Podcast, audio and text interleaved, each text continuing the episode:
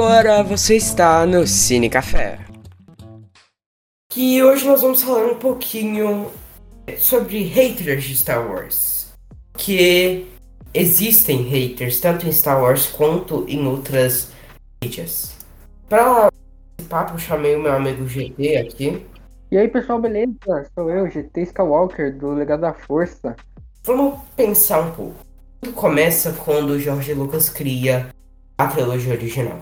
Bom, um sucesso absoluto que ninguém imaginava. Algo que ele mistura as obras do Akira Kurosawa, algo que ele mistura filmes do Velho Oeste, algo que ele mistura o espaço, é algo totalmente inovador.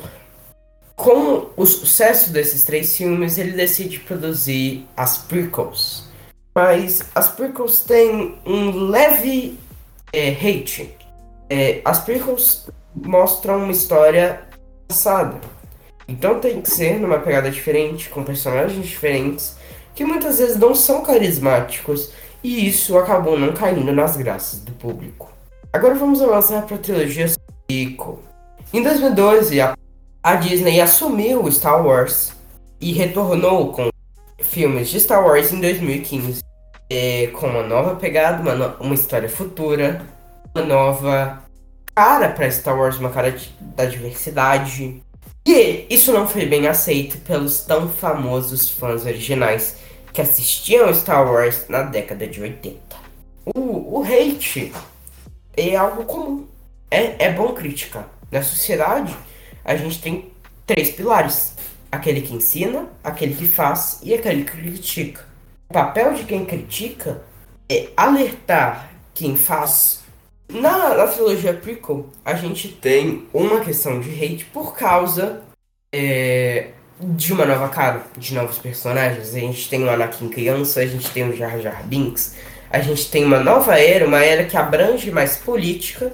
Para esses fãs conservadores, e eles não acabam aceitando muito bem a questão da representatividade, a questão da, de enxergar a política é, em Star Wars, o que é algo que sempre foi mostrado. Quando essas pessoas criam, quando as pessoas crescem vendo uma certa obra, elas criam um apego é, emocional para aquela obra, digamos assim, saudosista. Porque aquilo ali lembra a infância dela. Então, quando você traz uma nova versão da obra que marcou a infância dela, ela não vai aceitar isso muito bem. Para ela, você vai estar desonrando a, a infância dela. Você vai estar trazendo um novo olhar para algo que para ele é tradicional, algo que para ele marcou ele. E isso não encaixa muito. Essa é a questão do hater. Achar que as novas versões de obras mediáticas estão quebrando a infância dele. Por isso esse papel de hater. Agora avançando um pouquinho mais para a trilogia sequel, esses fãs conservadores também têm esse motivo.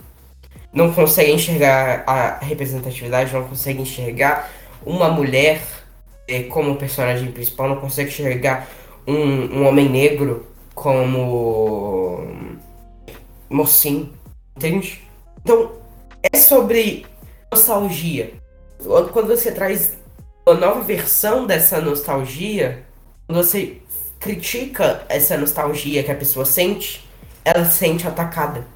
Quando Star Wars foi criado por George Lucas lá em 1977, foi um sucesso, foi um grande blockbuster. E, tipo, nos anos 80, quando a trilogia foi acabada, ficou muito tempo sem conteúdo e tal. E aí, quando ela voltou nas prequels, foi foi paralelamente parecido com o que aconteceu em 2015, quando ela voltou com o Despertar da Força. Foi algo imenso, foi cinema lotado, todo mundo queria ver Star Wars de novo. E acontece que quando você cria um hype gigantesco em uma coisa, e essa coisa é diferente do que você se espera, acontece de haver decepções. Tipo, isso é nor nor normal. Todo mundo tem isso em todas as franquias gigantes tem, vão ter isso. Star Wars, as prequels, elas foram pro lado completamente diferente do que se esperava da trilogia original. Porque elas foram pro lado mais da política, elas foram pro lado até mais científico, com os próprios midi-chlorians, que foi muito criticado por tirarem o Justiça da Força, o que na minha visão não tira, mas ela foi muito criticada por essas coisas novas, por uso de CGI ao invés de efeitos práticos. E tudo isso, todas essas críticas, elas são válidas, mas o que pega mesmo é quando você começa a não apenas criticar o que você está vendo, você começa a odiar aquilo. Porque é uma coisa que você gostava tanto na infância, você sente que estragaram aquilo que pertencia a você, sendo que nunca pertenceu a você de verdade. Aí você começa a odiar aquilo. E aí começam a atacar hate no ator que fazia o Anakin criança. Ele fica em depressão, ele entrou em depressão. Começa a atacar ódio no ator que fez o Jar Jar Binks o tanto que esse um, cara passou. Começou a atacar ódio no Hayden Christensen, no até o próprio George Lucas, o criador daquilo que você tanto amava, sofreu com esse ódio. Ele sofreu tanto que ele cansou. Ele não quis fazer mais nada de Star Wars. Ele vendeu para Disney e foi na dele. E, e, é isso, tipo, eu acho que, que as críticas elas são válidas, mas quando ela se torna um ódio, sabe? É aquele negócio que o próprio Mastrodo vive falando. É, raiva leva ao ódio, ódio leva, ao sombrio. Quando algo que você tem não, não está equilibrado, você não consegue equilibrar isso, e você transforma isso em ódio, é, é aí que você se perde, você perde seu ponto, você perde qualquer validade que você tinha para falar de, de, determinada obra. E aí a gente vem para ciclos, que elas entraram numa, numa nova era, na era Disney, que tem toda essa diferença que você falou sobre a representatividade e tal. Algo que, for, que foi importante e que para muitas pessoas funcionou para e para essas pessoas elas começaram a odiar por isso, porque tem essa nova leva de, de fãs mais conservadores que não é só de Star Wars, mas de muita coisa que não gostam de disso. E acaba que aconteceu o pior no caso das Sequels, que foi a Disney dar ouvidos para essas pessoas. E ela deu ouvidos sim quando realizou Ascensão Skywalker. Ela reduziu o papel do filme imensamente. Ela fez a Rey se tornar um casal com o Kylo Ren. Ela, ela transformou o Paul num personagem latino estereotipado. Então, ela deu ouvido para as massas e deu no que deu. Num dos filmes mais ela tentou agradar todo mundo e não agradou ninguém, porque ela tentou agradar também os fãs mais progressistas, os fãs novos, trazendo uma cena ridícula de um beijo lésbico de 3 segundos, que não representa ninguém, sinceramente. Então, ela foi para um lado de tentar agradar todos os, os, lados e não agradou ninguém, fez aquela coisa horrorosa que a gente chama de Ascensão Skywalker. Então, esse é um dos problemas quando que essa massa desse efeito de internet hoje em dia, de ter esse poder enorme na internet hoje em dia, é um dos problemas que isso tem. Tipo, ao mesmo tempo que gera coisas boas, eu posso dar, dar um exemplo aqui de uma coisa boa que uma, uma reunião de grupo de internet fez, como, por exemplo, a realização do movimento Snyder Cut, que eu, eu acho que foi uma coisa muito boa que os fãs fizeram, por ele, ao mesmo tempo gera coisas muito ruins, como essa cultura do ódio e de tacar hate. A atriz fazia a Rose sofreu um ódio imenso, etc. O tanto de coisas que o John Boyega passou, tanto por parte da Disney, quanto por parte dos fãs que ele sofreu. Então, é algo pro, pro, problemático, é, por assim dizer. Algo que traz, que traz coisas boas, mas também traz coisas muito ruins. Então, são vários lados num conflito disso tudo, que é não saber, que, é, que os fãs não saberem é entender que aquelas obras não pertencem a eles e que eles estão lá para consumir aquilo da maneira que for, não da maneira que eles queriam, porque a maneira que eles queriam pode não ser a maneira certa para todo mundo. Entende isso? Vamos combinar. A trilogia sequel não teve representatividade alguma. Teve uma representatividade, sim, ao colocar uma mulher como protagonista e um homem preto como amigo dessa protagonista. Mas é, uma, é claramente uma representatividade forçada. E o fim, ele foi tão desperdiçado, jogaram um personagem com tanto potencial, ele poderia ser um Jedi também, assim como a Rey. Ele não, não precisava ser tão reduzido assim. Algo que é, incomoda tanto a galera da representatividade quanto os haters. Porque quando tem uma representatividade forçada, a galera da representatividade não se sente acolhida realmente. E os haters acham que aquilo ali já é demais. que é o mísero, o, o, o que deveria ser feito em todas as mídias. Mas, ah, por favor, de uma maneira bonita, de uma maneira que não seja forçada. Porque claramente a representatividade da Sequels é totalmente forçada. É totalmente. Tirando a Ray, que de resto é totalmente forçada. Isso faz com que esses potenciais, com que esses atores sofram preconceito. E personagens com tanto potencial sejam jogados de lado. Por causa que eles foram colocados ali para forçar uma falsa representatividade. Então, é, é algo problemático, porque a Disney em si é uma das empresas mais conservadoras que tem. Ela finge ser liberal zona quando quer, mas na hora de cancelar os desenhos que tem representatividade, ela cancela. Na hora de a gente ter uma imagem não é como se a empresa em si quisesse ser boa, sabe? É algo que tem que vem por parte dos produtores, dos atores, do pessoal que está fazendo mesmo, do pessoal que está contando a história, que quer trazer essas mudanças. Não dá para dizer que a empresa, a empresa por si só, ela, tá, ela é bonzinha. Ela não quer, porque ela só se importa com uma coisa, com dinheiro. E se esse dinheiro vai vir dos conservadores ou do, dos liberais, ela, ela tá nem aí. Ela quer o dinheiro de todo mundo e é o que importa para ela, é lucrar vamos usar da, da representatividade para ganhar dinheiro das pessoas que realmente fazem parte dessa representatividade, entende? O custo, eles não querem representatividade, eles não querem os fãs conservadores. É feliz? Exato. Eles, o que, que eles se importam mesmo é com dinheiro. E esse é o problema que eu vejo, é que dá em dar ouvidos para esse tipo de gente na internet, sabe? Quando se dá poder a um grupo de pessoas, o poder ele corrompe. Poder é uma coisa que com grandes poderes vem grandes responsabilidades.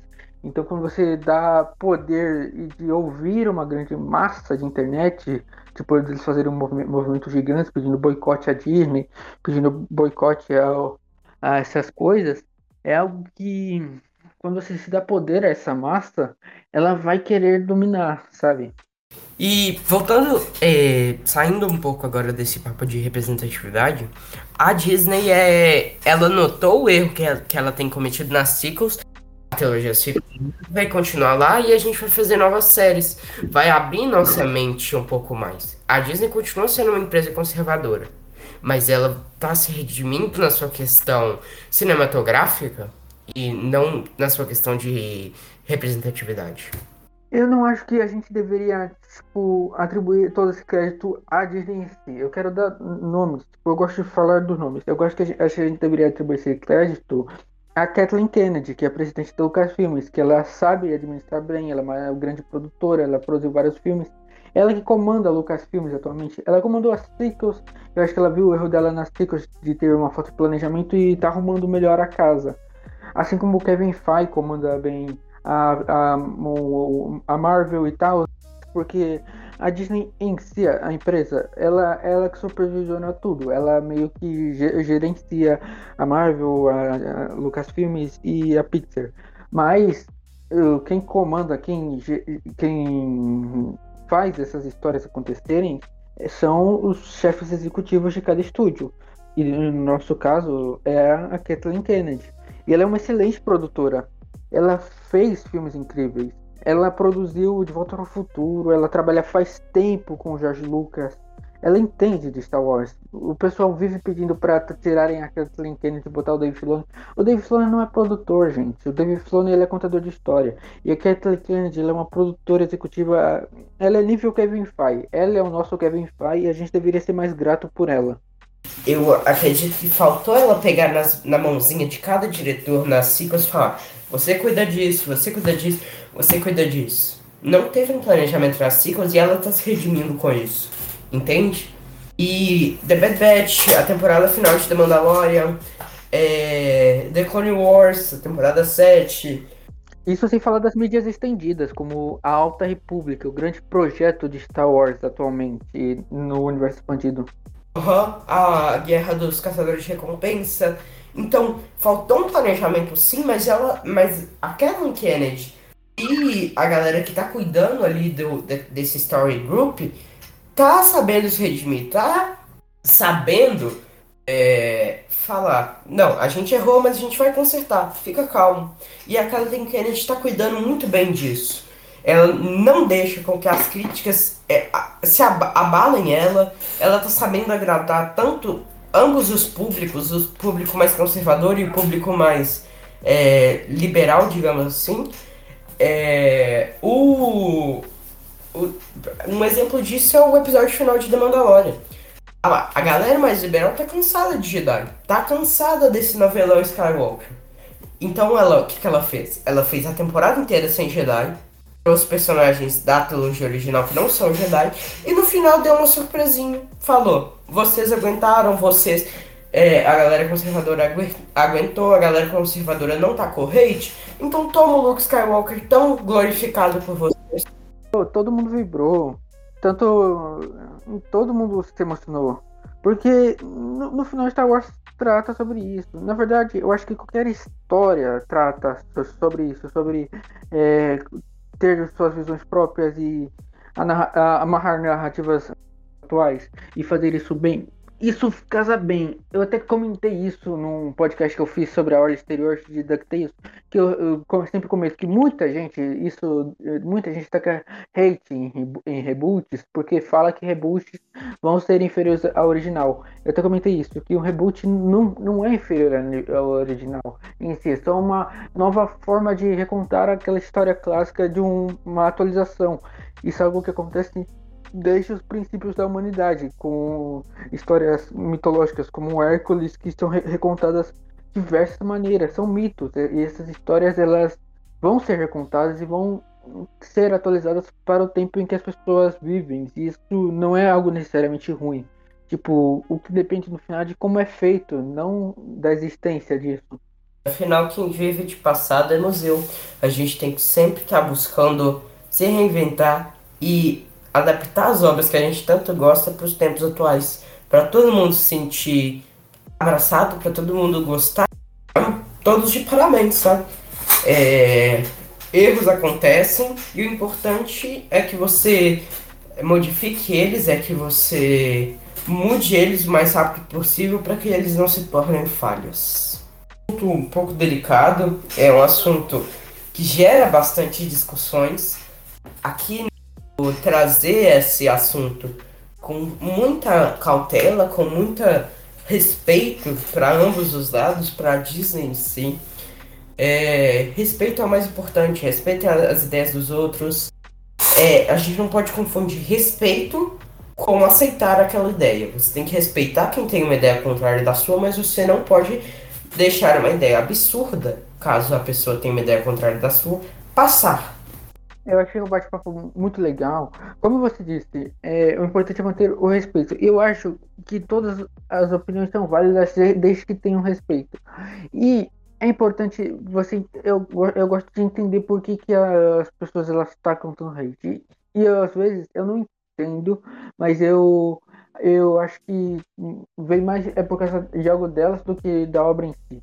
E eu, eu acho que no final o pessoal deveria pensar o seguinte: quando você está consumindo, seja um livro, seja um quadrinho, seja um filme, seja uma série, quando você está consumindo uma obra, tente consumir ela isoladamente. É algo que eu sempre tento. Tente consumir ela sem relacionar necessariamente com algo que você viu anteriormente.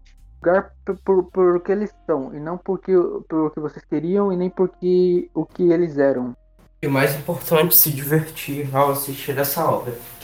Foi um papo muito legal, pessoal.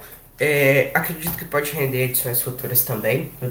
É, passem lá no podcast do GT Legado da Força, um dos podcasts mais tops de Star Wars que abrange de tudo. Pessoal, eu quero dizer que eu amo consumir coisas e eu, eu, acho, eu acho que eu nunca fui hater de nada. Tipo, eu acho que o importante mesmo é ter sua opinião. Eu não gosto de muita coisa e eu gosto de muita coisa também. E no, e no final eu acho que tudo vale a pena ser consumido. Eu acho que tacar ódio por ódio é uma chatice. Chatice que não vale a pena. Eu concordo absolutamente com você, GT. Bom, é, essa foi a edição, pessoal.